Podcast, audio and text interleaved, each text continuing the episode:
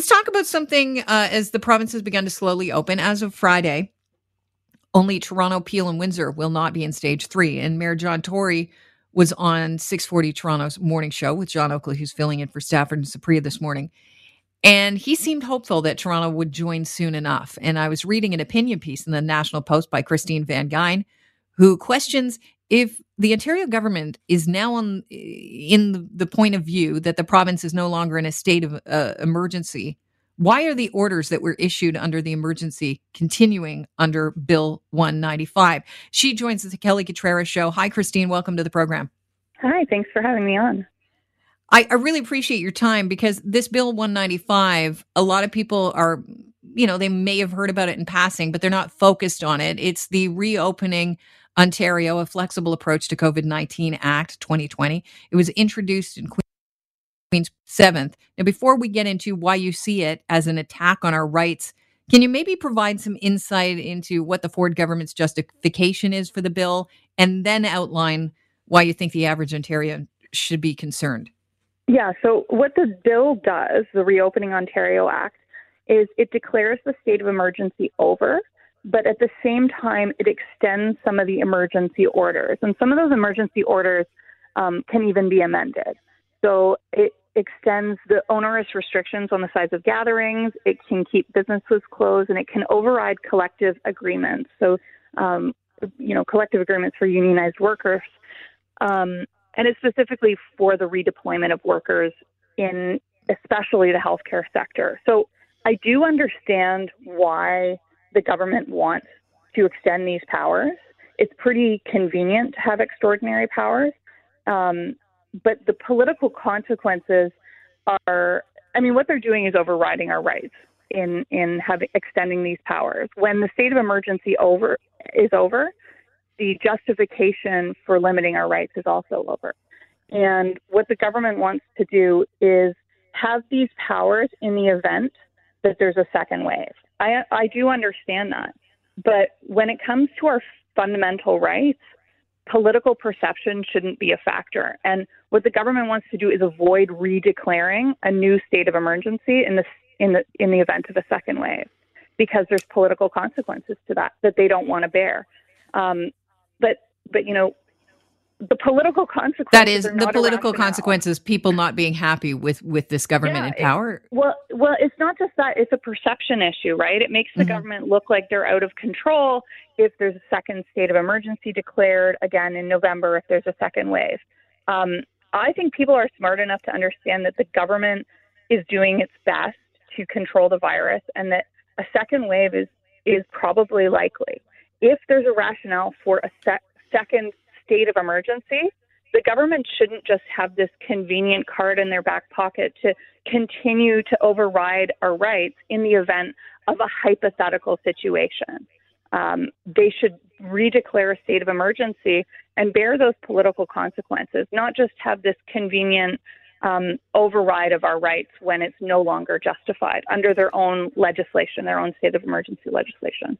What I found interesting about your column is that the irony is that the state of emergency being declared actually facilitated the legislation to be created in the first place. And the bill removes, that they created via this state of emergency being called, actually essentially allows that any changes they make to be extended for a longer period of time. Now, I'm probably butchering it and not saying it in the most eloquent way, but can you maybe elaborate on exactly how the emergency declaration facilitated this legislation and what now the government is allowed to do if it passes? So a state of emergency is declared under a piece of legislation called the Civil Emergencies Act or something like that. Let me find the EMCPA. So it's declared under that piece of legislation, and there's a statutory definition for what a emergency is. And it's a pretty high threshold. Under the Emergency Measures and Civil Protection Act, the government needs to see a danger of major proportions that could result in serious harm to persons and substantial damage to property, and that the government's normally available resources, including legislation, are not reliable or may be insufficient. So that is when that condition is met, the government can declare a state of emergency, and then they have a number of extraordinary powers under that piece of legislation. But in our view, once the state of emergency ends, so too does the justification for limiting our most fundamental rights. And a number of the orders that were issued under the emergency legislation include orders that allow for sharing of personal health information. So the police have access to certain pieces of personal health information of individuals who have the virus. The orders also impose restrictions on the size of gatherings. They keep businesses closed. And for a lot of unionized workplaces, they override collective agreements. And that includes, for some workplaces, the grievance procedures in those workplaces. It allows the government to redeploy workers in ways that their bargaining had not made made concessions for. These are all really important rights. And in a state of emergency, in the midst of a pandemic, you know, the charter analysis might say those limits to our rights are justified. We're in the middle of a pandemic. But the government can't have its cake and eat it too. They can't say the emergency's over, but we still need all these powers. There's no justification for continuing to limit our rights in that situation. And under Bill 195, which is the legislation that we're talking about here, certain orders can be amended even though the emergency is over, and orders can be extended for the 30-day periods rather than the every 2 weeks where we keep seeing Ford going, I hope it's the last time, but we're extending the period of the state of emergency. So now if this legislation passes, you know, orders can be extended for even longer, which gives the government more power. And also, you point out, they don't need to be debated, their decisions. Yeah, and the orders can actually be extended for up to 2 years. So wow. This is a really huge grant of power to the government when they don't necessarily need it. If we enter another wave, the government should redeclare a state of emergency. It's just that they don't want to bear those consequences politically.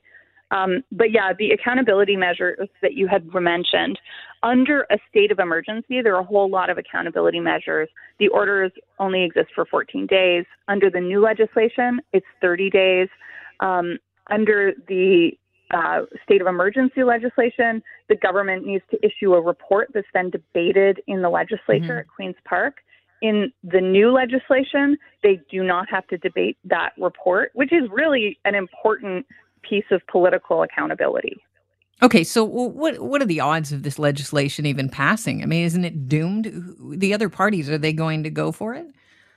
There have been comments from the NDP and the leader of the Green Party saying that the accountability measures in particular are problematic under this legislation. But I think the biggest threat to this particular, I think the bill will pass. They may amend some of the accountability measures, but even then, I think that's unlikely. The biggest threat is once this becomes law. I think that union organizations are going to challenge this once it's legislation. And there's which is interesting because Ford announced that he would be going after unions when he was running. He was campaigning on that.